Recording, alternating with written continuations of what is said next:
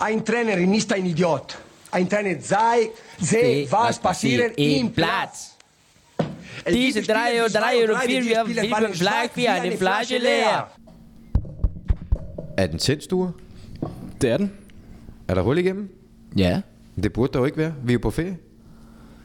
jeg holder ikke ferie. Nå. Men Du sad der pralle med, at I skulle et eller andet sted hen. Når du... Aflyst. Aflyst, så ja. Ja. for dalen. Så er det derfor, vi laver den her, eller hvad? Ja, lige præcis. Vi har skibet ferien. Og du er taget til indendørs i Bramming i stedet for? Ja.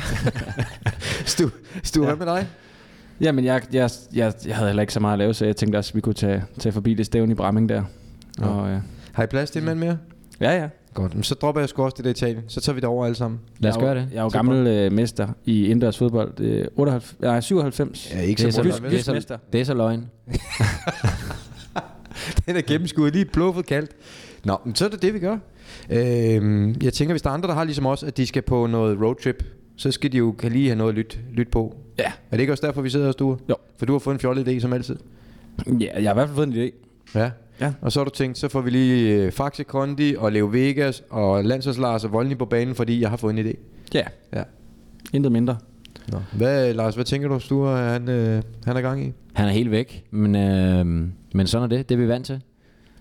Ja, men det korte lange er, vi forstyrrer lige jeres ferie. Det var ikke planen. Vi har ikke lovet det. Vi tager lidt fusen på jer, fordi Sture har fået en idé. Sture, hvad er det, vi skal, vi skal spille folks tid med nu? Jamen, jeg synes bare lige, at øh, alle de anekdoter, som vi har, øh, har haft øh, igennem øh, den her anden sæson, dem, øh, dem øh, kunne jeg da godt tænke mig lige at høre en gang til. Så dem har jeg klippet ud til jer. Skal jeg lægge en ekstra anekdote oveni? Der kommer, ja, Ja, men øh, så får jeg lige en lille ekstra anekdote om øh, Lillebørge, som han øh, rent faktisk har fortalt mig selv. Skal vi gøre det inden de andre anekdoter? Ja, det synes jeg, efter? den, den, den, øh, den synes jeg, vi ligger som rosinen i pølseenden. Godt. Mm. Så nu øh, er det anekdotetid, og det ved alle, det er jo kvalitetstid. ja. Øh, få fyret nogle kilometer af på autobahn, mens I hører det her. Og når jeg hørt de anekdoter, så har Lars en bonus i pølseenden.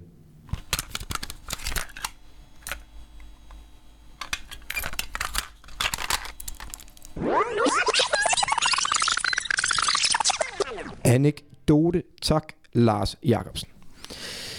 Jamen, øhm, Per han øh, spillede Blackburn, og øh, blev øh, på et tidspunkt ud, øh, udlejet til Borussia Mönchengladbach i det tyske. Og øh, som jeg husker det, så var det for en sådan en lidt mere end et halv, halvårig periode, sådan en 8-9 måneder, han skulle ned og øh, Per blev installeret i, i, i det tyske med, med sin daværende kone, og øh, det er sådan i Tyskland, det kender jeg godt fra min egen tid. Det er ikke så nemt at få oprettet en bank bankkonto. Jo, til en selv, men det er ikke så nemt at få oprettet bankkonti, altså til ens øh, øh, kæreste eller kone også, fordi at øh, det er sådan lidt øh, stift system i Tyskland. Så, øh, så Per han øh, havde et, øh, et, et, et kreditkort til sig selv, men ikke til sin frue. Så øh, han gjorde det, som, som jeg jo også selv gjorde, da jeg spillede i Tyskland, at øh, til at starte med, inden man fik oprettet sådan en konto der øh, hos den lokale sparekasse, så kørte han ned øh, en gang om måneden og hævede nogle, hævede nogle kontanter, som øh, konen kunne handle ind for diverse steder. Øh, det havde Per så gjort en dag øh, på vej til træning. Kører til træning, øh, lægger pengene i, i handskerummet, øh, og der var blevet hævet en, en ordentlig dyne, fordi at øh, de købte allerede økologisk dengang. Det må være derfor, ja. og kører så til træning, og t- øh, han havde så øh, sådan en, lidt lir med, med, med en af de helt store legender i øh, Gladbach dengang. Kan du gætte, hvem det er? Ikke lige... Nej, det var ikke Allan Simonsen, for det var lidt tidligere. Det var selvfølgelig Stefan Effenberg. FI. Effe, han spillede sammen med Per. Eller Per spillede sammen med Effe. Ja, det kommer jeg på, Og, spørger. Ja, ja. Per, han sagde, eller per fortalte mig, at de altid øh, havde lidt lir til træning, at hvis de for eksempel spillede intervalspil eller eller andet mod hinanden, så havde de altid lige 50 mark, altså D-mark, Det er en mark, yes. ikke øh, på spil. Øhm, og øhm, Per han taber så den her givende træning, den der dagens konkurrence, taber han til Effenberg. Og øh, Effenberg, han var sådan en type, han ville gerne have, han ville gerne have betalt, øh, når han havde vundet. Det var ikke fordi han manglede penge, men han ville gerne have... Altså, det var lige dengang han stjal Brian Lardos bil, der var han måske, det ved jeg ikke, hvordan det så ud dengang. det er så også lige meget. Men, men, men øh, han, vil, han kører så op i hans... Øh, per han holder i sådan en, øh, en lille øh, Porsche, et eller andet ting, og Effenberg havde en eller anden stor Jeep. Så han øh, øh kører så lige op på siden af Per ude på parkeringspladsen og lige øh, ruller ned. Nå, men øh, du skylder mig vist lige lidt... Øh, 50 mark. f- øh, ja, det var fem- 50 mark, mark bitte. Og så øh, Per ruller vi nu ned og lige trykker på knappen til handskerummet, og handskerummet det åbner sig. Og så brækker handskerummet sig bare med, med D-mark. altså, så Effenberg han siger, Øj, øj, øj, øj, øj. Du tjener godt nok mange penge. Og så siger Per til, til Effenberg, ja, ja, jeg tjener vel en femtedel af, en femtedel af dig. Og så siger Effenberg, men det er jo også det, jeg siger. Du tjener godt nok mange penge. Det kan jeg godt lide. Ja. Der er, der er meget godt i den. Ja, det er der. Ja. Øh, og der er også stærkt det er husholdningskassen, der var vælter ud, ikke? Jeg kan jo det. Jeg, jeg, jeg, han, er, han, han var jo en, en legende. Jeg spiller faktisk en af mine første kampe. Jeg tror faktisk måske en det der. Det er faktisk min debut for Haras Fag. Spiller vi i Wolfsburg. På det gamle stadion i Wolfsburg. Der spillede han der, Effenberg. Han chipper på Pickenhagen. På straffe. Chipper han. Godt lavet. Helt overlegen type. Altså, øh, Men, men og alle har jo vidst ham, der han bliver en stjerne. Det ved alle. Også da han spiller i Gladbach. Men han ved også, at PRP, det er en, det er en Jamen, der, de fandt et eller andet, ikke? De der, vidste der, godt, der, at der, det var- Han er, værd, han er noget Ja. ja. ham der. Ja. Det kan jeg godt. Det er en god historie. God anekdote. Fremragende. Vi har jo altid en anekdote fra PP's verden, den legendariske karriere, som, som han fik fyret af. Og normalt, Lars, så er det jo noget, som du lige... Øh, det er noget, du præsenterer. Men i denne uge, så har jeg fået en historie, som du synes, at... Eller da jeg prøvede at forklare dig den, så sagde du, nej, nej, stop, stop, stop. Den her, den skal du bare fortælle, og så, når jeg har fortalt den, så vil du hellere reagere på den der. Så det gør vi. Øhm, og Stur, vi har jo hørt, at PRP, øh, det er jo noget af en globetrotter. Han har været rundt omkring i flere steder i verden og spillet fodbold. Men øh, vi lærer ham jo at kende. Vi, lærer, vi har fundet ud af, at han, øh, han godt kunne være en festabe. Vi har fundet ud af, at han godt kunne være en god kollega. Han kunne godt være en god postmand. Vi har fundet ud af, at han... Øh, jamen, der er mange sider, man, man lærer at kende i, i sådan en anekdote øh, fortælling her. Og øh, denne her anekdote, den siger måske noget om, at Per også øh, tog sig af lokalområdet og støttede, øh, støttede det sted, han kom fra. Fordi Per har rejst rundt i hele verden og spillet fodbold. Han har sikkert også tjent nogle penge på det. Men hvis der er nogen, som også har haft gavn af det der, hvis der er en lille lokal forretning, som også har nyt godt af PRP's karriere, så er det BO-forhandleren i Odense. Kender du den, Lars BO? ja, det, det gør den. Jeg har da også øh, sponsoreret. Har du det? Ja, det så kan det være, du, kender, du, du, du kan fornemme, øh, du kan sætte dig ind i den her historie. Øhm, per bliver solgt til Blackburn. Øhm, så han går ned, ind og rejser til England, og så køber han det vilde BO-anlæg. Øh, BO-Link, som var det helt vilde dengang. Det skal med. Øh, så der kommer en kæmpe ordre, som sikkert lyder på rigtig mange nuller. Var det det der med sensoren? Så når man kom tæt på, så gjorde den et eller andet? Anlægget, der, hvor det lige gled til side. Ja. Det ved jeg ikke, om det var dengang. Altså, det, jeg Det var i hvert fald nok tror bomben. ikke, de har det mere, men... Øh, Det var helt sikkert bomben dengang. Øh, det skal Peo have med til Blackburn, selvfølgelig skal han det. Øh, så udover at de får en kæmpe ordre på selve anlægget dernede, i den lille butik i Odense, så får de jo også besked på, at de skal komme over og installere det. Ja. Hvilket jo nok er en ting, ja, det, det, det, det er jo nok øh, lidt ekstra. Lidt ekstra bonus i en god handel. Og det bliver så ordnet, og øh, så sker der jo det, at Bo han skal til Tyskland og til Frankrig og spille. Og hver eneste gang, at Per han skifter land og klub, så får de opkald i den lille BO Bix nede i Odense og siger, venner, nu skal jeg lige have flyttet mit ja, BO. og, og lurer mig ikke, om tingene også er blevet opgraderet hen ad vejen. Altså, ja, det er de nok. Men, men øh, han har simpelthen holdt fast i, Ja. i det der. Og, det, og, der, og et eller andet sted, her kommer jeg, ikke? Jeg er fra Danmark, jeg skal have BO, og sådan er det. Og i jeg har stedet min for egen tekniker med. Ja, ja. I stedet for at købe noget nyt og alt muligt. Nej, nej, nej, nej, nej. Det er det her for Odense, jeg skal have med. Og det er de her gutter for Odense, der skal sætte det op. Og sådan er det, Stur. Ja. Per, vi, vi er jo nogle, øh, vi sidder jo og er lidt mavesure imellem i det her program, og, og, og tænker, øh, i gamle dage var alting bedre. Var det det? Nej, det tror jeg da bestemt ikke, det var. Altså, øh, men der er da helt sikkert nogle fordele, vi andre havde dengang, som der ikke er i dag. Altså, det der fokus, der er i dag, er jo øh, det er et langt større pres, de er under i dag, øh, spillerne. De er også bedre trænet, i hvert fald, end vi var dengang. Jeg havde en snak med Johnny Mølby en dag, der sagde, at øh, nok bortset fra Martin Reto, jeg ved ikke, om han hører den her, men øh, bortset fra Martin Reto, så havde alle hans spillere i Horsens, da Mølby var der, havde sixpack, så. Og det kan jeg da i hvert fald sige, at det var ikke tilfældet ved dem, øh, hvor jeg spillede. Nu kan det godt være, at Reto har en indenunder. Han har bare skjult den. Ja, det er rigtigt. Det kan Jeg kan ikke sige, at han ikke har. Det Nej, nej, det er rigtigt. Den anden, jeg vil nævne nede i midterforsvaret, er Patrick Andersen. Svensk landsholdsanfører igennem mange år. Jeg spillede sammen med ham i Gladbach. Vi så også en del privat, og øh, øh, han røg til Barcelona senere. Og der havde jeg en sponsortur, da jeg arbejdede i OB. Og var jo nede, så, øh, så ringer jeg til Martin Dalin, som jeg jo spillede sammen med i Blackburn. Som jeg var venner med Patrick, og så siger jeg til Martin, ja, det er jo sådan en sidehistorie, jeg siger til Martin Dalin, hvad, hvad laver du? Det var en søndag, jeg ringede. Jamen, jeg ligger på min sofa og ser fjernsyn. Ja, ja, men hvad laver du til daglig, siger jeg. Jamen, ligger på min sofa og ser fjernsyn. Meget. Jamen, han spiller diamant Per jo, så, Ja, ja, så- jamen, så der det- passer Effenberg langt så, bedre. Men, men Ripley, det kan han så også godt forstå, når du fortæller ham, at han ryger ud. Det er jo fordi, at du vælger at spille diamant. Havde vi spillet med kan, regulær kanter, så kunne det godt være, at han var, han var kommet ind. Godt. Og så er Effenberg er selvfølgelig også med, fordi han har nævnt mig i hans bog. Det, er, Det er, og det er stærkt. bonus, ja. Ja, det er en bonus. Og så nævnte vi ham til gengæld en anekdote i fodboldministeriet. Det er Og så rigtigt. står I lige. Jamen, I skal lige have den her også faktisk, hvordan jeg blev nævnt i hans bog. Der. Glimrende. Han, øh, han kunne jo godt øh, være en anelse arrogant af og til, og det, øh, men øh, jeg køber af og til, når jeg er i Tyskland, så køber jeg de her øh, biografier. Jeg har også læst Robert, som vi nævnte før, målmanden der, der endte med at springe ud foran et tog, men Effenberg er også skrevet i. Og så gik jeg selvfølgelig frem og bladrede frem til den sæson, øh, hvor jeg spillede nede i øh, Gladbach, og den har han selvfølgelig også beskrevet af vores manager, Rolf Rysmann. Havde så, øh, sagde Effenberg, købt en dansker. Han nævnte mig ikke med navn, men jeg var ikke i tvivl om, hvem det var, da jeg var den eneste dansker, der var der lige der. Så øh, han havde købt en dansker, og Rysman havde sagt, at øh, han lavede minimum 10-12 mål. Det gjorde han også, skrev Effenberg, men det var til træning. Ja.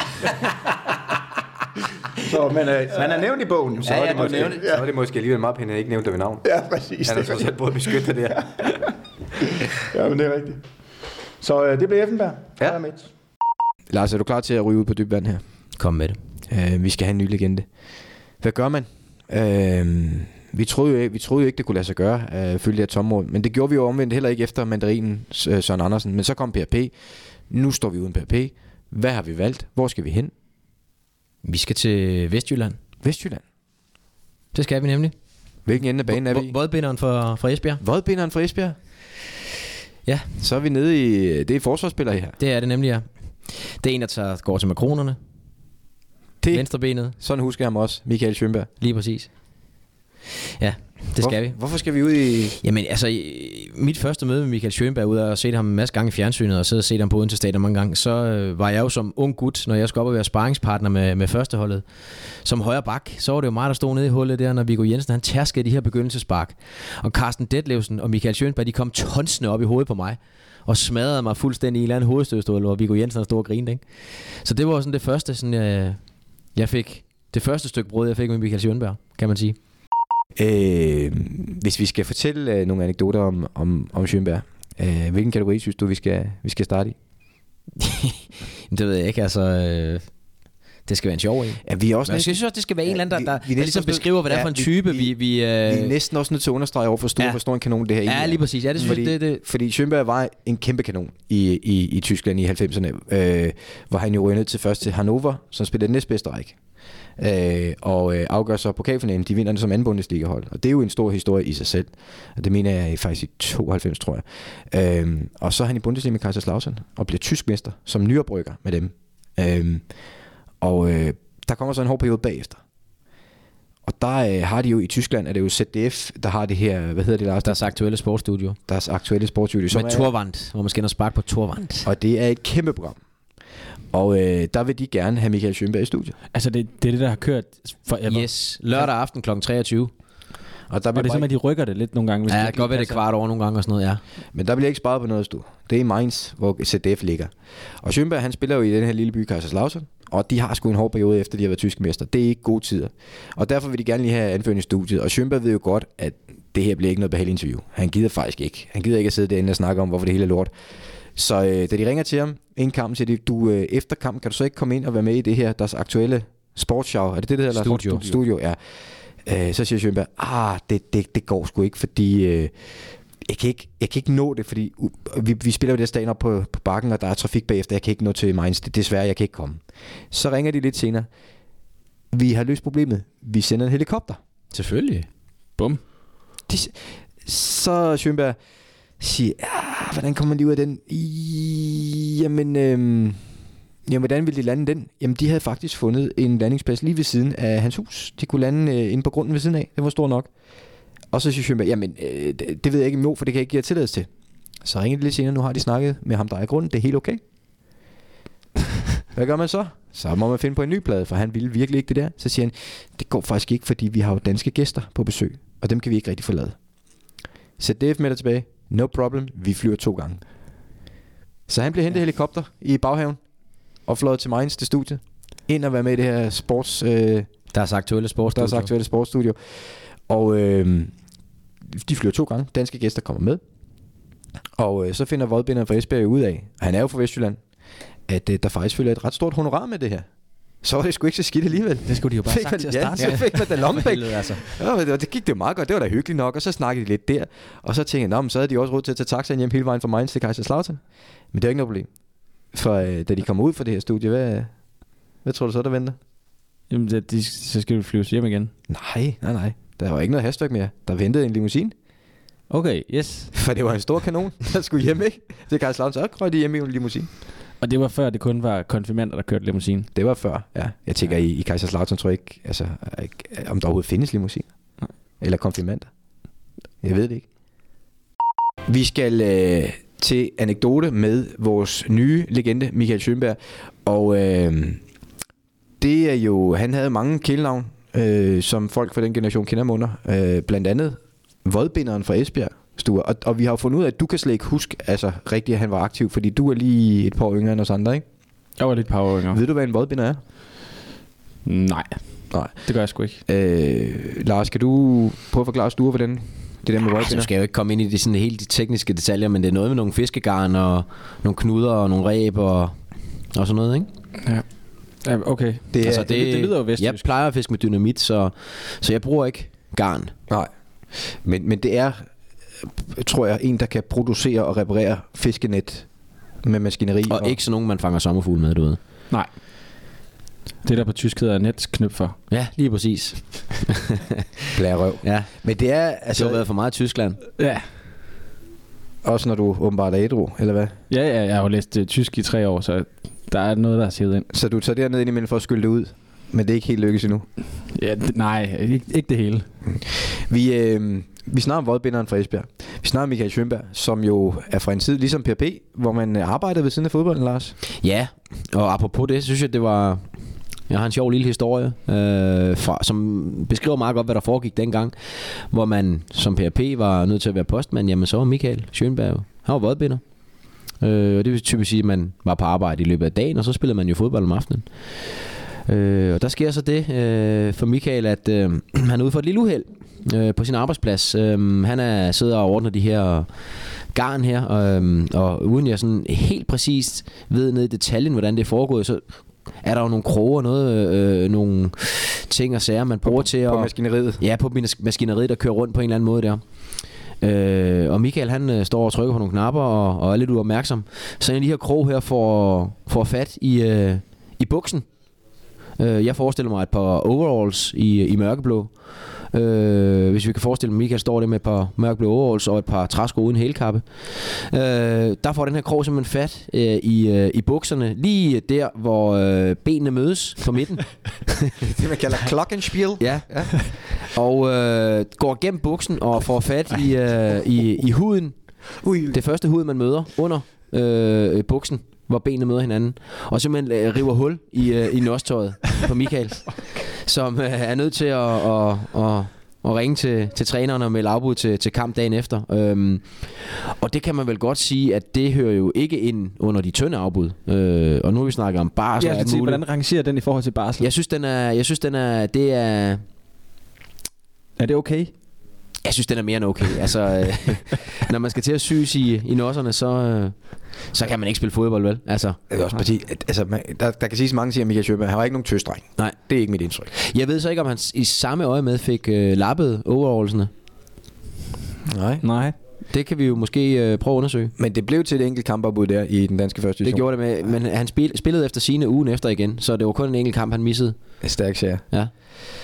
Men noget af det, jeg forbinder med Michael Schønberg, det er det der med, at han var, altså, han fandt sig sgu ikke meget vel. Han sagde sin mening, uanset om det var den ene eller den anden, der stod Ja. på den anden side af det stormvejr der. Øhm, kan, vi, kan- du en anekdote, som måske jo bekræfter, at... Eller... Øh, Ja, men altså, det, det er jo faktisk, øh, det var faktisk dengang, at Kasper Schmeichel fik sin øh, landsholds øh, debut. Øh, I hvert fald rent træningsmæssigt, ja. Øh, fordi Kasper, han var jo øh, han var oppe og se farmand træne. Øh, Peter Schmeichel øh, i landsholdslejren. Og øh, Lige pludselig skal de spille et eller andet spil til to mål, intervalspil eller et eller andet, og så, øhm, så mangler der en målmand.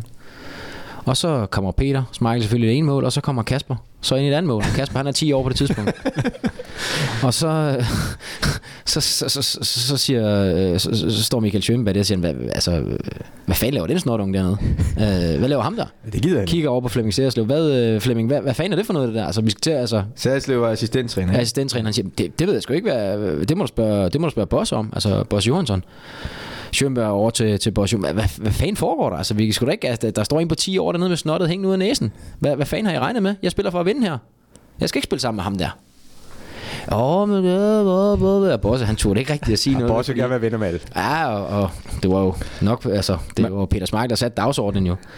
Så øh, det endte med, at, øh, at Schönberg under protest måtte øh, spille intervalspil med, med Kasper Smeichel i kassen, og øh, På 10, på 10 år. ja, på 10 år efter sine så, øh, efter sine så var det, det var faktisk der, han øh, ligesom øh, grundlag, altså lagde de første sten til, til det, han er i dag. Øhm, Så når han holder nullet i Bukarest, så er det Fordi- med udgangspunkt i det træningspas, han havde med, med Michael Schönberg øh, det, det er sådan noget, der giver hår på brystet. for, for 20 år siden. der fik han, men jeg kan huske, dengang du fortalte, dengang du fik din debut i OB, der kunne du høre, Schönberg, eller hvad hedder han, øh, Tøfting stod og svinede dig til. Ja, det er holdt op, mand. Vi skulle spille en Toto-kamp nede i, øh, Toto-kamp nede i, øh, mod Harsfag på det gamle Folkspark, hvor øh, og jeg står så dernede i midterforsvaret. Der, jeg var jo jeg var jo ikke så god på det tidspunkt, vel, må vi så sige. Øh, nok med som et tynd øl, hvor, hvor jeg kan høre Michael Hemmingsen, han lige, eller undskyld, øh, Stig Tøfting, han lige siger til Michael Hemmingsen, Undskyld mig, hvad, hvad fanden skal vi spille med ham derfor? Det er sgu da fuldstændig håbløst, han skal være med. Nå, og så gik kampen så i gang, så var jeg helt klar. Så forestil dig, der har du trods alt været 19 år eller sådan noget. Ikke? Ja. Så forestil dig, at du er 10 år gammel, og det er Michael Schönberg, der står og sviner. Ja. Ej, jeg tror kun, jeg var en 17, jeg var 17 eller sådan noget på det tidspunkt. Så, men øh, Og du havde jo ikke far med. det havde jeg ikke, nej. Jeg havde ikke far til at bakke mig op. Med hatten af for Kasper Schmeichel, hvis du kan tage et, et Schönberg stormvær som Ja. 10-årig, så, øh, så skal du sgu nok blive sådan noget. Kan du huske, øh, jeg nævnte noget med en racermand? Og vi har snakket noget om noget racer mave. Nej, det er du.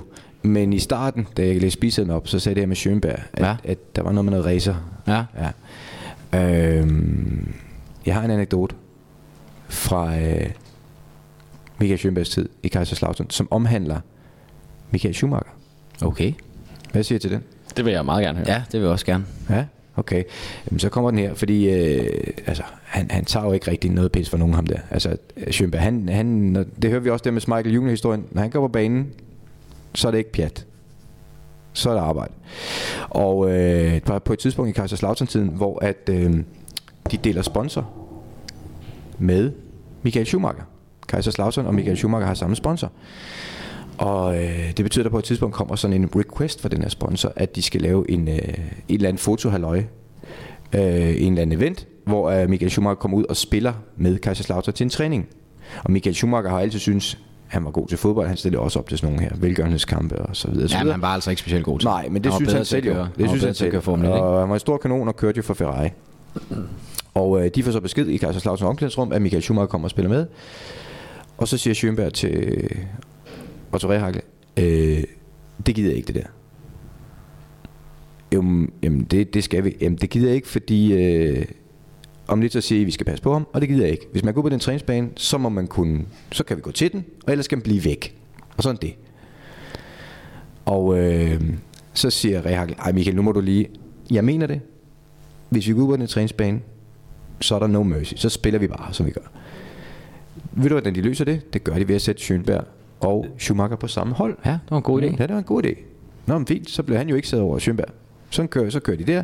Så efter træningen, så kommer Schumacher helt glad ind, han har haft en god dag. Og så har han de her kasketter, som han har skrevet autografer i til alle, så de kan få en Michael Schumacher kasket. Han er jo stor kanon og Form- Formel 1 verdensmester osv. Og Schönberg får også sådan en, og til, tak for den, og så lægger han lommen. Men så kommer han hen til holdkammeraten, som hedder, jeg tror han hedder Mario Christoph, kan det passe? Ja. ja. Som spiller for det hold i Bulgar. Og Schumacher går så hen til ham og giver ham den her kasket med autografen. Og så kigger ham der Christoph på den. Og så ryster han på hovedet. Nej tak, siger han så. Og så siger Schumacher, hvad, hvad, hvad? Og så siger Christoph, "Øh, jeg er Mercedes-fan. Bum. Og så dør den der. Ja. Okay? Skal ikke tro, man Ja. er noget. Nej, nej, du er i omklædningsrum der. Nej. Nej. Men han slap billigt. Han kunne have fået brækket begge ben, hvis øh, han havde været beholdt mod den. Jeg har faktisk en lille sidehistorie til Michael Schumacher. Nå. Øh, fordi at øhm, jeg sidder nede ved Dr. Müller Wohlfahrt, den berømte læge. Jeg har nogle problemer med lysketøjet, der spiller i, øh, i Nürnberg. Bliver sendt ned til Müller Wohlfahrt. Øhm, og dem, der har været dernede, de ved, at øh, det er noget med at tage trøjen af, så får man hamret 35 kanyler direkte ind i ryggen. det er forholdsvis voldsomt. Nå. Øhm, det er sådan, at øh, du får besked på, du skal være der klokken 8 om morgenen. Der åbner han butikken op, og så ved du, hvornår du kommer til. Så jeg øh, kører til München, sætter mig stille og roligt og pænt ind i venteværelset, og øh, får at vide, du kan bare lige gå ned og tage, en, øh, tage lidt frokost. Du kommer til ved 12-tiden. Fint, ingen problemer. Nede i byen, nede øh, i München, der er dejlig by, får lidt kaffe, kommer tilbage kl. 12.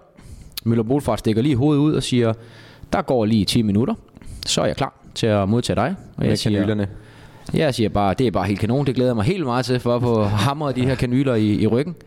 Med alverdens ting, som man ikke ved, hvad er. Men, øh, og så, øh, så sker der så det, at øh, lige som Müller stikker hovedet ud af døren og siger, så er det dig her, Jacobsen. Så kommer Michael Schumacher ind ad døren. I læderbukser og korporstøvler. Helt overlægt, overlægen klædt på. Han kigger lige for øjenkontakt med Müller Wohlfahrt. Kigger på mig kigger tilbage på Müller Wohlfahrt, og så går han direkte ind i kabinen, hvor efter Müller Wohlfahrt kigger på mig og siger, det kommer lige til at tage halvanden time mere. Gå du bare ned og få en kop kaffe mere. Så kom kongen. Der blev hierarkiet sat alvorligt på plads. Men du åd den vel? Er du da sindssyg, mand? Hvad skulle jeg gøre? Så jeg kommer kørende direkte i en Formel 1-racer ind i, på hovedgaden inde i, i München. I lædertøj. Du kunne lige have læst ud og så ridset i, i bilen med... Nej, nej, nej, nej, nej. Det, det er jo det med hierarki. Det skal man acceptere og respektere. I næste uge, der er der en lille ændring. Der udkommer vi, det er jo sådan noget med påske og helligdag og sådan noget. Og det skal man respektere. Det skal skal man. ja, specielt når man arbejder, som du gør, Lars. Ja. Øh, Og, øhm, og det, der er jo en lille sidehistorie til det. ja, Og det er jo, at øh, Sture han synger jo i det lokale kirkekor. herligt. Og øh, derfor kan han ikke være med. Nej, det er rigtigt. Jeg skal over i uh, Diakonistiftelsen på Frederiksberg. Vidste ja. du det, du, at du, du sang i det kor? Ja, ja, det har jeg jo gjort uh, siden flyttet til Frederiksberg for tre år siden. Sopran. Ja, Ja. første sopran. Soprano. Det var det, jeg troede, jeg meldte mig til, men det var det så ikke. Anekdoten om dengang Michael Schönberg var målmand, Lars. Og redder et straffespark mod Freiburg. Øh, vi skal lige lidt tilbage, øh, fordi der sker det, at øh, Kaiserslautens keeper går i stykker. Øh, det gør... Det var dengang, det, vi er i slut 90'erne, ikke? Jo, Så har det været Reinke, der stod mål. og det har nok været Reinke, ja. Ja. Der sker så det, at øh, de har så heldigvis øh, god gamle Uwe Gospodarik siddende på bænken. Det er en championship Det er en manager legende. legende. Ja. Det er en legende, som er klar til at hoppe på kassen. Øh, han ryger på kassen, Uwe. Og øh, han går sgu også i stykker. Han får heksensjus. får sgu i ryggen. Så, så, der er to keeper, der ryger ud. De ryger ud. Og øh, de kommer ind i pausen, og Rehakles, Så, han... så vi er øh, i første halvleg stadig? Ja, Rehakles, han sidder og kigger lidt rundt øh, på drengene derinde. Øh, Harry Koch, han sidder derovre med de der lange krøller, og jeg tror, Rehakles, han tænker, hold nu kæft, hvad er det for en hat, han har. Kigger lidt rundt, og hvem rækker så hånden op? Som den eneste i lokalet? Altså for at være målmand, frivillig? Hvem, hvem rækker hånden op, Sture? det må så være Sjønberg. Nej. Nå, det gør Mario Basler. han kunne da godt lige tænke sig at tage 45, øh, 45 minutter på dåsen, så han ikke, så han ikke skulle løbe så meget. Han, ham. han var jo kæderyger, Mario Basler, så han havde jo ikke lø- øh, luft til så meget. Han kunne også bedst lige at løbe med bold, ikke? Det kunne han bedst, ja. Øh, og, øh, Men flot spiller. Flot og spiller. Re- Rehakles kigger lidt og tænker, det går ikke med Mario Basler på mål. Vi får nogle fine målspark. Han, han hamre den op ad banen, men det går altså ikke uh, Mario. Det skete ikke Mario, siger han til ham. Og kigger lidt rundt og, og får så øje på, på Schönberg, som jo har staturen til at være målmand. Og det er ligesom om, at det, de nikker lidt til hinanden. Den er god nok. Schönberg ryger på, på kassen. Stærkt. Og øh, der sker jo så det her i... Det er, jo, det er jo anføren. Det er det. Ind på dåsen med ham. Og der sker så det, at øh, Freiburg øh, øh, får straffespark i anden halvleg. Øh, og en af alle de her Willier, de hedder Willi alle sammen. Kobias Willi og Jas Willi. Og Ja, de havde sådan en så havde de, georgisk, gud hjælp mig, også en tysker, der hed Tobias Willi. Nå, øh, der er så en af de der Willier der, der, der sparker det her straffe, og Schönberg han ryger som så bekendt ned til, til højre stolpe, øh, set for ham selv, og, og, og redder det her straffespark Stærkt. her. Og ender med at være, øh, kommer på, på, på rundens hold som keeper Hvad? i kigger. Uh, uh, hvilket var en præstation i sig selv. Uh, det, som folk ikke lige vidste, var, at uh, Schönberg rent faktisk som ungdomsspiller har han været målmand. Så han kunne godt stå på kassen. Så han havde styr på det. Det havde han, ja. Nu er der jo en del, der har lagt mærke til, at, øh, at vi, især du Lars, kan være lidt nævne indimellem. Måske endda rasende. Mm. Øh, og nogen tror, det er noget, vi gør for sjov herinde, altså at vi lader som om. Men det er det ikke. Nej. Det kan du godt bevidne. Og jeg har faktisk fået en mail fra en af verdens bedste lytter, der kan underbygge den påstand, Lars. Og den kommer fra en fyr, der hedder Allan Bonke. Siger det navn der noget? Han var gået i folkeskole med. Lige præcis. Allan skriver, at han gik i klasse med dig. Ja. Og historien på noget, der hedder, jeg hedder den Sanderumskolen. Ja. Og historien stammer fra den tid. Og jeg synes lige, jeg vil læse den op.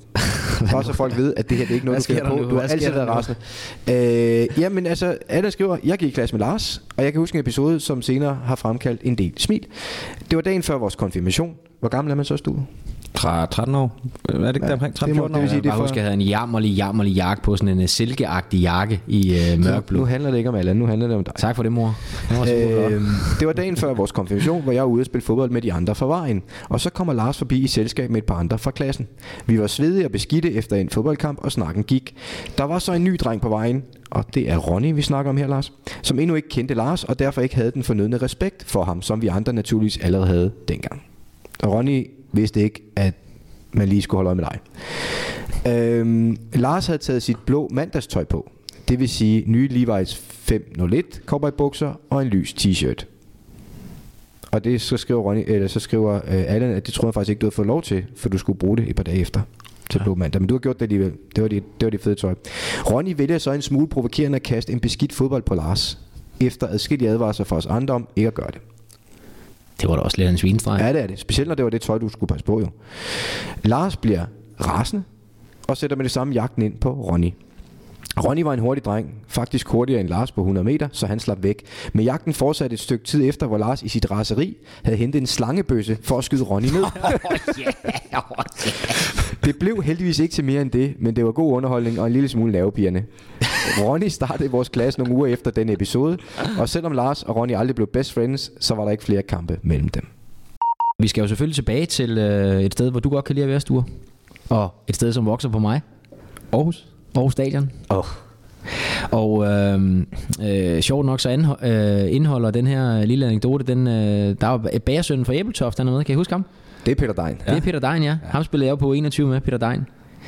Og øh, Peter Dein, han, var jo, han kom jo frem på det her AGF-hold her, var en rigtig lovende spiller, og øh, spillede så over for Schönberg, han spillede højre kant, Peter. Og, Schönberg var venstre vingeback, ikke? OB skulle møde AGF, sjovt nok, øh, som jo dengang var et af de klassiske store opgør. Og jeg kan, nu var jeg der ikke selv, men jeg kan forestille mig, at der har været rigtig mange øh, mennesker på Aarhus Stadion. Og Peter Dein, han er flyvende øh, på det her tidspunkt her, og øh, dem, der kender, kender Peter, de, de ved, at han, han faldt altså i krukken med selvslid, da han, øh, da han øh, lige efter han blev født.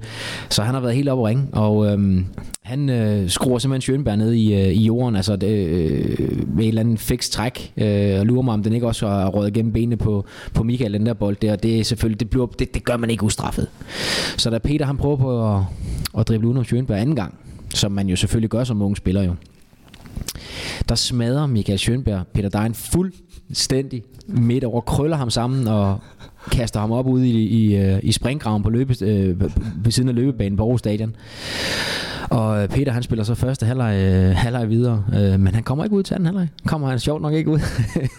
Var han blevet skadet, eller? det, det ved jeg ikke, men øh, da de så kommer ud, så kommer Stig Tøfting, han kommer gående, og så kommer han over til, så prikker han Schönberg på, på skulderen, da de var ude af banen. Du, øh, Michael, ja. Peter, han kommer ikke ud til anden halvleg. Han tør ikke. Jeg lærte han noget. Ja. Nogle dreng. Og der var også øh, øh, mange sjove episoder ved, i hvert fald med ham og David Nielsen også, øh, dengang Nå, David kom frem. I, øh, fordi han var jo også gavflab, ikke? Og David, han er jo også en, du ved, øh, det var med flikflak til træning og hele OB. pivetøjet. Ja, og Ja. Han, der var en gang nede i, øh, hvor de trænede, jeg tror det var over på, på Odense KFM's baner, ja. som jeg har fået historie. Jeg var der ikke selv, men jeg har fået den forsta- fortalt fra nogle af mine holdkammerater. Det må være helt tilbage fra dengang med Real Madrid-tiden. Ja, så. det har været dengang, ja. Ja. ja. Øh, hvor, hvor David, han, øh, han snører øh, Schönberg, laver en kanal, og vi ved selv, hvor han har garanteret sagt ho eller et eller andet, kunne jeg forestille mig. Og da han så skal gøre det anden gang, jamen, øh, der blev han simpelthen også øh, krøllet sammen i en halv Nielsen ude på banen, og, hvor, hvor han spiser ham bare. Øh, og Viggo Jensen, som dengang var træner, han blev fuldstændig bange, ikke? Gik fuldstændig i panik, fordi hvad skete der nu, ikke?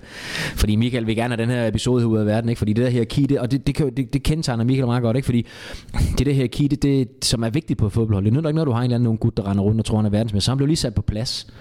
Og den, den afregning vil han gerne have, have ud af verden med det samme, og sige, prøv at kammerat, det her, det, det er sådan, det foregår. Og det er jo ikke, fordi vi skal gå og, og være uvenner over det, men det er sådan, det er.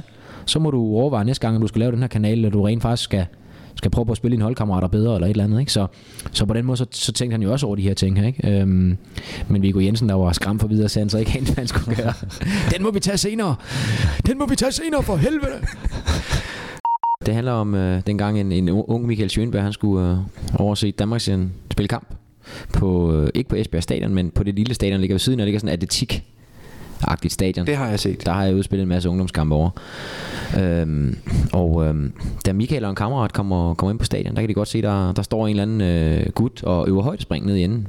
Det er der jo også. Det er jo et atletikstadion.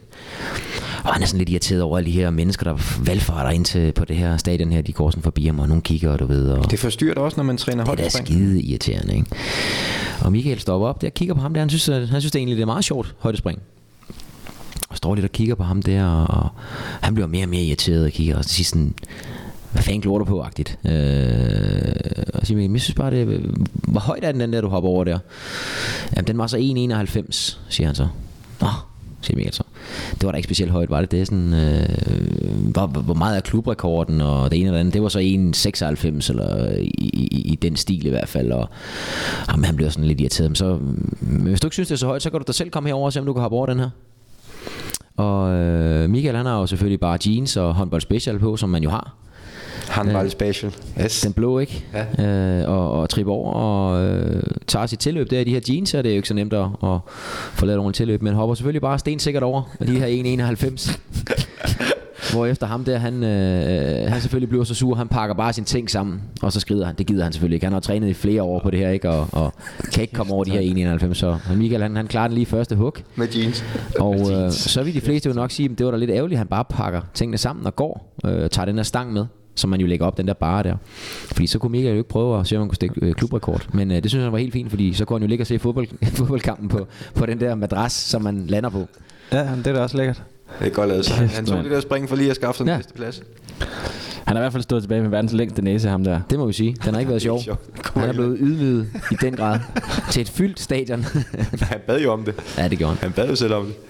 Der var noget med noget højdespring øh, op og ned og frem og tilbage, og øh, hvis, hvis den unge mand han er interesseret, så kan vi jo godt sende nogle billeder til ham. Nu har I set dem, øh, og der, der tror jeg ikke, at, øh, at vi ligger for siden af. Det er Sture her, der er vores overdommer. Det er ham, der ligesom har den største, øh, så længe det var, integritet. Og Sture, hvad, kan du lige forklare, hvad det er for nogle billeder, vi har set? Jamen, det er jo et, øh, et meget smukt fotoalbum med sådan noget, som, øh, som man kalder, kalder det vel analog billeder. øh, hvor øh, der, der er blandt andet en øh, DFB-pokal, der bliver løftet, tror jeg, øh, på en af de foregående sider, og så, øh, og så, så, så er der jo simpelthen altså, fotomateriale af, at, øh, at Michael springer 1,96. Ja. Altså, de er både, øh, hvor, hvor pinden bliver sat, jeg ved ikke, hvad sådan en hedder sådan i fagsprog. Sådan det er en overlægger. Ja. og, øh, og så også selve springet. Altså, der er, der er ikke så meget tvivl der. Nej, og jeg vil sige, øh, selve springet der, det ligner, det ligner jo faktisk en højdespringer, der springer over med den måde, du knækker over. Det gør det jo. Ja, men du får også noget at spise bagefter, Lars. men er det ikke rigtigt? Altså det der, jeg tænker, det der kan... Jeg tænker, man kan slet ikke komme op over 1,96. Så du har da haft et talent for det, det, det er der ikke nogen tvivl om. Udover at man selvfølgelig skal kunne hoppe op i luften også, så ja. skal man også kunne, uh, kunne bevæge ryggen rundt om den der stang der. Det, uh, det så rigtigt ud. Mika, vi skal op øh, i front. Øh, vi skal have en duo på plads. Ja, der har jeg så en, øh, en som, øh, jamen for mig er han ligesom, øh, som Vicky er for, for Lars, øh, Jürgen Rische. Han er øvrigt, hvad hedder det, udlært af Stærkstrømsø elektriker. Så det var, når jeg skulle hænge en lampe op, så kom, øh, så kom, så kom Jørgen forbi, så var der en, en, en dag, hvor, øh, hvor han øh, skulle hænge en lampe op, så sagde jeg, skal lige tjekke, om der er, jeg går lige ned og slukker. Nej, det er lige meget, så, så stak han hånden op, så lige, fik han lige stød, så sagde han, du må gerne slukke nu. og så var der en anden historie med ham også, da, da jeg brækkede ben, der lå ude på, på, på sygehuset, og de spillerne skulle afsted, de skulle spille, øh, jeg mener det var Porto, nej Benfica, de skulle spille mod. Så kom han ud på, på sygehuset, der var altså ikke øh, tv på, på stuen dengang. Og, øh, men det skulle han nok lige orden. Indtil der kom en sygeplejerske sagde, du han godt holde pølserne væk, for al strømmen var gået. så, så, så, så, han var en, en, en, en, rigtig, rigtig god fyr, og øh, en, som, øh, som jeg også glæder mig til at møde igen. Helt sikkert. Prøv at tænke på, at de hiver Lars ind som min efterfølger, og så går det bare ned ad bakke. Ja, men det, ja, han skulle lige, han skulle lige, lige modnes, ikke? Men, men uh, Michael, du når kun at spille fem. Ja. Det kommer bag på dig, det kan jeg høre. Jamen det, ja, ligesom det kom bag på Vigo, da jeg kom. Det, det, det, det er ikke engang løgn. Jeg kom og fortalte ham nede på opvisningsbanen dernede, at prøv at høre, at, øh, er du skadet, siger han så? Får du klædt om menneske? Så siger jeg, på en solgt. Ja, menneske. For, for helvede, menneske. Nå, for helvede. Så jeg kan også konkludere, at dengang der var det ikke, uh, træneren var ikke ind over alle beslutninger. Nej, jeg vil starte i venstre side, der vil jeg tage en uh, Marian Christoph ind. Som, Og det er navn, vi kender jo. som er uh, bulgar, og uh, en, uh, en, en stor fyr, uh, men uh, er lige så god som dagen den er lang. Uh, ham havde jeg en rigtig, rigtig god uh, oplevelse med. Uh, Ja, det var ikke så godt for ham, fordi vi blev sendt en tur til Wales over til Dr. Stateman, hvor han skulle opereres ved, at han sprunget hans korsbånd. Og jeg havde været derovre året før, så jeg øh, fik bare lov til at tage med, og det er jo et fantastisk sted at få lov til at holde ferie. Så jeg var med derovre, og øh, Marian og jeg, vi hyggede os. Vi fik nogle ekstra dage ud af det. Øh, Konerne, de var tosset, fordi at, øh, at ligesom, øh, hvad hedder det, hans knæ, det, det var hævet, så de kunne ikke operere, før, før hævningen den var væk. Og jeg vil sige, Marian, han gjorde ikke noget for, at han skulle forsvinde jo.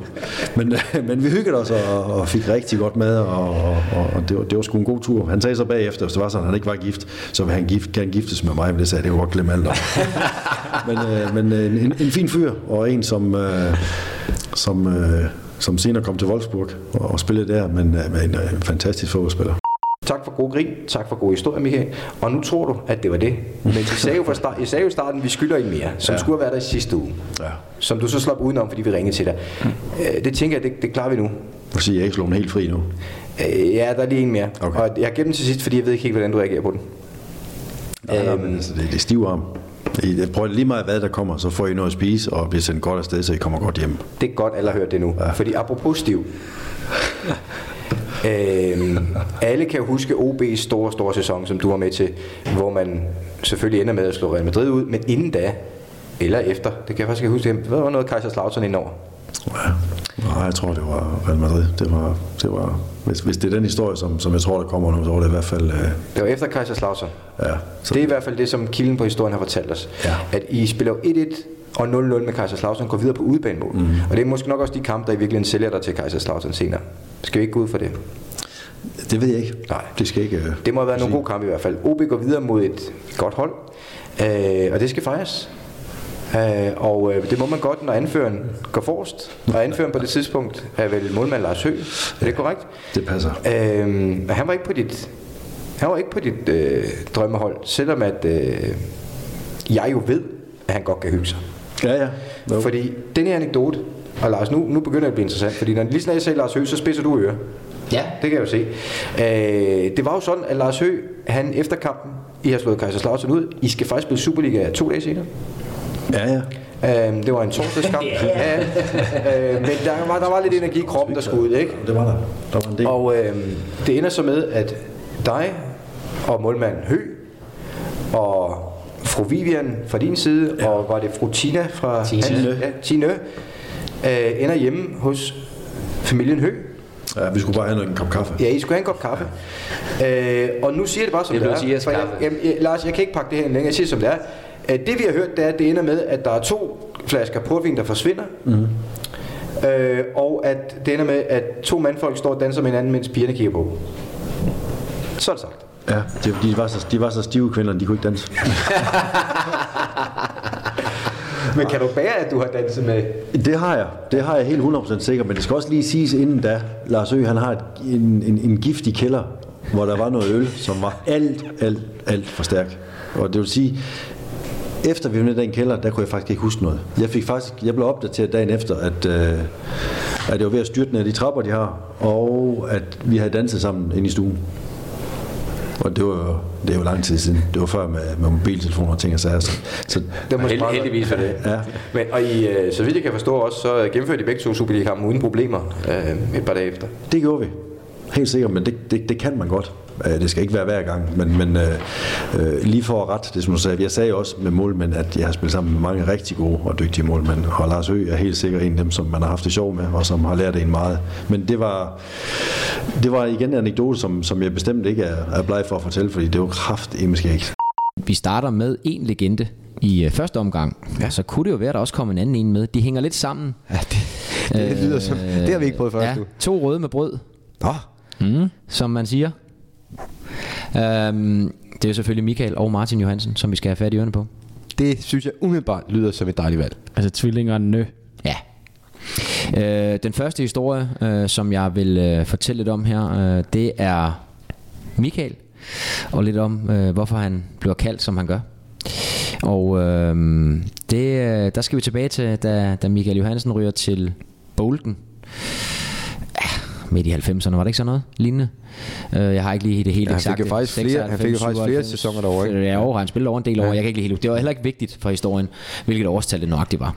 Øh, men Michael ryger derover og øh, kommer til Bolton og øh, skal præsenteres foran sine holdkammerater og kommer ind i, i omklædningsrummet og med en eller anden leder for klubben og præsent- præsenterer så uh, This is our new player, it's uh, Michael Johansen. Og så rejser uh, John McGinley, angriber for Bolton. Uh, Skotte mener, at han er en af dem, der, der sat dagsordenen i omklædningsrummet. Han rejser sig op. Look lads, we bought a smurf. Altså føler man sig da virkelig velkommen. Ja, som jo er en smølf ja. på engelsk. Og derfor hedder Michael Johansen Smurf. Ja. Og det har han heddet lige siden. Jeg troede faktisk, at, han, hed- at hans kælenavn var Michael Bolton, og det var sådan lidt, haha, han har spillet i Bolton. Ej, jeg tror, det var, det var, det var OVC, der fandt på det. Han kaldte ham jo altid Bolton. Godt spillet, Bolton. Men, men det er jo ikke i nærheden af at være lige så bladet som hvad The Smurf. Nej, Smurf. Men, her, men, men jeg tænker, der må ligge utrolig mange gode historier i de to drenge der. der er nogle stykker. Øh, den øh, lille anekdote, jeg har med i dag til jer, øh, den handler om øh, jo to brødre, som, som sjovt nok ligner hinanden ret meget. Øh, jeg tænker bare, når man er tvilling, så, det, så tænker man måske ikke altid over det. Øh, og specielt ikke, hvis man, hvis man er uden for, for landets grænser. De kunne vel godt se forskel på hinanden.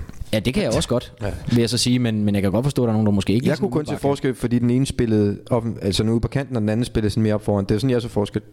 Jeg kunne ikke se det. Du, du kunne kende forskel på dem, fordi de begge to spillede i FCK. jeg, jeg kunne ikke se forskel kun på Rygnummer kan også være en... Øh, Det er en god indikator også. også, Rigtig, øh, rigtig. Ja, ja, ja. Ja. Nå, men hvis jeg lige må fortsætte her, så øh, spillede Michael jo i Bolton. Og, øh, Michael Bolton, det var det. ja, og, og, og, og gjorde det jo med succes. Øhm, og der sker så det, at øh, Martin røver til Coventry. Hvis jeg ikke tager meget fejl. Og øh, på et tidspunkt, der har han så en fri weekend. Så øh, han tænker, jeg smutter lige op og besøger brormand op i Bolden. Og øh, Bolden er ikke, øh, det er ikke nogen lille by, men det er heller ikke nogen kæmpe by. Øhm, og på et tidspunkt, der, øh, der vælger Michael så lige, og han skal ned og hente nogle ting. Eller undskyld, Martin vælger, og han skal lige ned og hente nogle ting. Øh, jeg tror, det var et supermarked, skulle ned og hente lidt drikkevarer eller andet, og Michael sender ham afsted. Øh, og der går bare lang tid. Han kommer ikke tilbage, Martin. Kommer simpelthen ikke tilbage. Og kommer så tilbage et par timer efter det, og hold nu kæft, mand. Jeg vidste sgu ikke, at jeg havde spillet så godt i sidste weekend, mand. De skulle have autografer alle sammen nede i supermarkedet. så, og øh, ja, jeg tror godt, de fleste kan regne ud, hvorfor. Og det var selvfølgelig ikke fordi, at, at, øh, Ja, Coventry havde at spillet det var Martin. Johansen fra, fra Coventry. Det var nok på grund af, at det var Michael Johansen fra, fra Bolton Wanderers, det lokale hold, som, som de fleste godt kendte i området, men det var så ikke ham, de havde fået autografer for, så fra. Så, øh, Ja, det er fedt. så det, øh, der troede Lillebørg lige, han var blevet, øh, blevet berømt. Han var blevet smurf. Ja, han var blevet stor kanon i, øh, i, i, i det nordengelske. Coventry, Men, han havde hørt, at Coventry var en stor klub, men han vidste ikke, de var så store i- i Bolton. Nej, Ja, herligt. Det, det var sådan en af dem, det, sådan noget ville man jo egentlig gerne, det ville jeg egentlig gerne have set Sture sådan en tur, ikke? Ja, det vil jeg fandme Kommer han helt glad hjem. Helt stolt. Og man har jo ikke lyst til at pille af ham alligevel. Nej, nej. Nej. Nå, øh, men Det gør vi så nu. Fandt ud af, at han hedder Lillebøv. Ej, som Michael sagde til mig, så, var han også, så fik han også lidt succes i Engl- i England, ikke? så øh, ja. Ja, de to. Vi kan jo lige så godt hoppe ud i det. Først er lige kommet en mail fra Daniel Larsen. Daniel han skriver, jeg hørte engang for nogle år siden, at enten Michael eller Martin, jeg kan heller ikke se forskel, som jo begge er dygtige indendørsspillere, blev ringet op og spurgt, om ikke han lige kunne køre en tur til Silkeborg for at spille en DM-finale i indendørs fodbold. Hvorefter Michael eller Martin satte sig ind i bilen og kørte fra København til Silkeborg som en sindssyg for at nå frem til kampstart, spille 5 minutter indendørs, blive Danmarksmester og derefter trille hjem til København igen. Er det en historie, man eventuelt kan få bekræftet? Det ved jeg ikke. ja, Anders. eller afkræftet. Ja, er det noget, som du kan følge op på? Ja, det skal Fordi øh, Daniel vil gerne lige høre, om det er rigtigt, en Ja. af dem er kørt til Silkeborg for at blive dansmester i indendørs, og så smutte hjem igen. Ja, Det finder vi ud af. det lyder som Martin. Det lyder som Martin. Lille, er det Lille Bøv? Det er lille bøv. Det er Lille Bøv. Øh, og anekdote i den her uge, Lars. Hvem er vi ude i? Jamen, der er vi ude i Smurf. Vi er ude i Smurf, så vi er tilbage i Michael. Ja, vi skifter lidt. Herligt. Herligt. Øhm, Michael Bolton. ja, og det er, det er en af mine favoritter. Så er jeg også en godt af sige. mine. Ja. Øhm, det var jo sådan, da, da, da Smurf han spillede i, øh, i Bolton, der havde han jo den legendariske øh, altiders rekordholder, lands, øh, hvad hedder det, engelsk landsholdstræner Sam Allardyce. Mister 100%. Mister 100 Perfekt. Som han træner. Er perfekt. Han er perfekt. Lige præcis. En dag, der øh, Michael han blev sådan lidt irriteret, øh, fordi han, øh, han blev altid skiftet ud. Og det kan han ikke forstå. Altså, øh, han synes, det går meget godt, og øh, det er irriterende, at han altid skal, skal skiftes ud. Så han tænker, ved du hvad, øh, går jeg ind til Sam, øh, og banker på ind på hans kontor, og han sad derinde og får lige gemt pinten, inden, øh, Lige ned i skuffen med den. inden Michael kommer ind der og sådan noget. Nå, hvad så? Og det ene og det andet. Jamen, øhm, han bare lige høre om, øh, øh, han eventuelt øh, næste gang de vandt en kamp af hans, øh, hans præmie øh, for Hans sejrsbonus. sejrsbonus, der man kunne gå til en ny øh, udskiftningstavle. Fordi han var ved at være lidt træt af den gamle. Nå, men hvorfor det? Vi har da lige den der nye elektroniske der, vi skal have, og den er jo rimelig dyr og sådan noget. Og ja, men han vil godt købe en ny, hvis det var. Nå, hvordan det kunne være? Jamen, fordi at øh, den åbenbart ikke kan skifte tal. Det, det der syvtal der, det står åbenbart bare permanent fast på den der udskiftningstavle der. Og så... Ho, ho, ho, ho, ho, sagde han så Sam Allardyce. Så, Det- det kunne jeg godt lide. Ja, det kunne han faktisk godt lide. så øh, så jeg, skal ikke, jeg skal ikke kunne sige det, men, men øh, Michael sagde mig, at det hjalp, så fik han i hvert fald 5-10 minutter mere, øh, inden han blev skiftet ud i, i, i de næste par kampe. Det så det havde han alligevel respekt for, at øh, den lille mand, øh, han gik ind til den store mand og, og bankede i bordet. Så det kan han altså ikke finde sig i, det der med at blive skiftet ud Kan du se det for dig? Det kan jeg sagtens se Stor. Bjørn Sam Allardyce sidder inde på kontoret, kommer en lille smøf ind. Gider sgu ikke blive skiftet ud mere gammel dreng. Og så kan jeg også godt se for mig det der med, at det, det, var, en, altså, det, var, en, det var et argument, han kunne lide. Ja, det var det altså, nemlig, ja. ja. Så, ja. Fair nok, så, Den kunne han det godt, vi. ja. Dejligt. Det var noget med, at en af tvillingerne Johansen havde taget et hurtigt hug fra København til Silkeborg for at spille 5 minutter i en kamp for at kunne kalde sig Danmarksmester, og så hjem igen. ja. Øh, det bad vi dig om at følge op på. Det har jeg øh, gravet i Det er der gravet i. ret kraftigt. Og, og hvor er vi henne? Og vi er, der er kommet en afklaring på det. Ja. Øh, Altså bare en ja eller nej, eller en historie. Jamen, det kommer an på, hvad jeg skal svare ja eller nej på. Jamen, om han har taget den tur der. Til Silkeborg, der er svaret, der er svaret nej. Nå, Det var ikke Silkeborg. okay. Men øhm, det blev altså min anekdote i dag, for jeg synes, historien den var så god. Oh, fordi at, at, at jeg Interessant. øh, ringer både til, øh, både til Lillebøv og til Smurf, Ja. for at finde ud af, hvor den her historie her, den... Øh, ja, for vi vidste jo ikke, hvem det var. Nej. Øh, jeg ringede først til Smurf, og han sagde, øh, det var der vist nok noget om, men det var ikke ham. Det var lille børn. Og så kunne jeg næsten regne ud af, hvor jeg så skulle ringe hen. Så jeg snakkede med Lillebøv i går, Ja. Og øh, han bekræftede, at der var noget på sig, og forklarede egentlig hele historien, og den er ret god, fordi Det- at... Øh, Det vil vi gerne have. Øh, Lillebøv, han, øh, han har jo spillet meget indendørs. og spillet meget sammen med nogle drenge. Øh, der var blandt andet nogle med fra Fyn, sagde han. Øh, på Saxo Bank hed holdet. Øh, de skulle så til sådan et... Øh, det var ikke et DM, men det var ligesom det største stævne, øh, der er i Danmark, indendørsstævne. Øh, det var i, øh, i Bramming. Det var, han sagde, der havde været to, øh, to stævner i den weekend eller andet, og det var så det sidste af dem. Øh, og i forhold til pengepræmie og sådan noget, så var det det største i Danmark og det mest prestigefyldte at, at vinde. Der sker så det, at øh, en af drengene fra det her Saxo Bank øh, hold her, han øh, er så uheldig at brække anklen i puljespillet. Altså om formiddagen. Det lyder da ikke godt. Nej, det lyder ikke godt. Var det mod Union, I var op? jeg ved ikke, om det var ham for Union, der, der gjorde det. Øh, det har det nok været. Men øhm, der sker så det, at de, de tænker, hvad gør vi? Øh, vi er kun øh, fire mand tilbage, og det er meget rart at have nogen, man kan skifte ind og ud, og det ene og det andet. Mangler en troldmand? De mangler en. Øh, ham, der brækker anklen, det er givetvis ham, der laver alle målene. Vi ringer der til Lillebørg. Øh, Kim og Lillebørg nede, han er jo på arbejde for Holger Danske Flytteforretning, hvor han arbejder. Jeg siger, prøv at høre, dreng, altså det kan jeg ikke, jeg er på arbejde, jeg er i gang med nogle flytninger her, og jeg har en masse møder i løbet af dagen, så det kan I godt glemme, og jeg, kan ikke, jeg kører ikke til Bramming. Altså, han tager det tre timer og kører det over minimum. Er vi Bramming? Bramming? Så er vi tilbage ved Bramming. Vi, Nå ja, det, det, det Vi vi er, Bramming, hele tiden. vi er Bramming, og året er 2014. Ja. okay. Det er der, det udspiller sig. Men så er Lillebørg, så er han jo, altså der er han lidt oppe i årene. Ej, han er stadigvæk en ung, flot, flot fyr, og øh, er ret god til det her indendørs, ja. Ja. Og det er han jo stadigvæk. Men, men der sker så det, at, at de bliver simpelthen ved, og han siger, det, det, det kan ikke. Han tænker også lidt, jeg skal ikke køre tre timer, fordi de ryger garanteret ud i semifinalen alligevel, fordi at, øh, de ikke er så mange, og de er trætte, og, og det ene og det andet. Og de blev ved med at ringe, og han siger, nej, det går ikke, jeg kan ikke, og det ene det andet. Og så, så sker der så det, så ringer de så lidt senere på dagen, og siger, nu er vi, øh, nu er vi kommet i semifinalpuljen. Og så tænker, så tænker Lillebørg, okay, nu begynder det at blive interessant. Der er jo også lidt penge i det og sådan noget, og, og mm. øh, det er en stor turnering. Så han, øh, jeg kan godt lige prøve at se, om jeg kan få flyttet rundt på nogle af de der møder der. Og det lykkes så at få kalenderen til at passe, og han, øh, han sætter sig sgu i bilen, og så kører han til Bramming. Og så tre timer efter, der står han over i en eller anden hal derovre, og som han selv sagde til mig, 10 minutter inden finalen gik i gang, der der, der, der kommer han ind i hallen, ikke? Og får lige kørt sin øh, øh, håndbold special på, og ryger så direkte ind i finalen der. Og øh, som han selv sagde, jeg har spillet rimelig mange indendørsstævner. Det der, det var, det var top 3 af alle indendørsstævner, han nogensinde har spillet. Og han har spillet mange, og han har også spillet mange gode. Alt, hvad han ramte, det røg bare ind i gardinerne. øh, Så det var det, der skulle til. så han ender med at, at tage til Bramming og, og vinde hele Mulchausen, og så kører han så hjem igen med en pokal og en check på, på bagsædet. Så den er simpelthen god nok. Den er god nok, ja. Og det, øh, så den her anekdote skal vi simpelthen takke Daniel Larsen for, Ja. som byder ind øh, med det her. Ja. Øh, og det ender med, at der kommer en flot historie ud af det. Så han, han, altså den rigtige opladning for Lillebørg, ved vi så nu, er lang biltur, måske stop på Monark. Han har nok Fransk- taget en, fransk twi- han har taget en twin dog Ja. på vejen. Ja, Ja, så er forestille mig. tilbage. ja, der, der skal have en twin dog, selvfølgelig skal han have en twin dog. Og så lige videre, og så er han klar. Direkte Ketchup i den ene, fransk dressing i den anden. Ja, ikke ketchup i begge to. Og så lige lave, øh, nu kan man ikke så godt se det på en kort- podcast, men lige lave den der med t-shirt, når man kommer ud af bilen, hvor man lige vifter krummerne af. Bup, så er man klar. Det var dem. Ja, det Så- var godt gensyn. Dejligt gensyn. Så havde vi lige et lille mellemværende, havde vi ikke det? Du havde lovet noget. Ja. Og det er jo selvfølgelig øh, historien om øh, Lillebørg, der skulle til OL i Barcelona, Ja, først i 90'erne. det er meget Sammen med Søren Andersen. Lige præcis. Og Viggo Jensen, der var træner. Det, må jeg lige sige noget? Det havde været en flot angrebsstue. Ja. Men der sker det, at øh, Lillebørg, han var faktisk udtaget til holdet. Og havde skrædderen og hele pivetøjet fået taget mål til det her. Jeg kunne forestille mig, at bukserne skulle lægges lidt op. Men øh, Lillebørg, øh, han øh, blev lige øh, prikket på skulderen et par dage inden de skal afsted og siger, at han kunne godt blive hjemme alligevel, fordi at øh, Stig Tøfting, han blev udtaget i stedet for.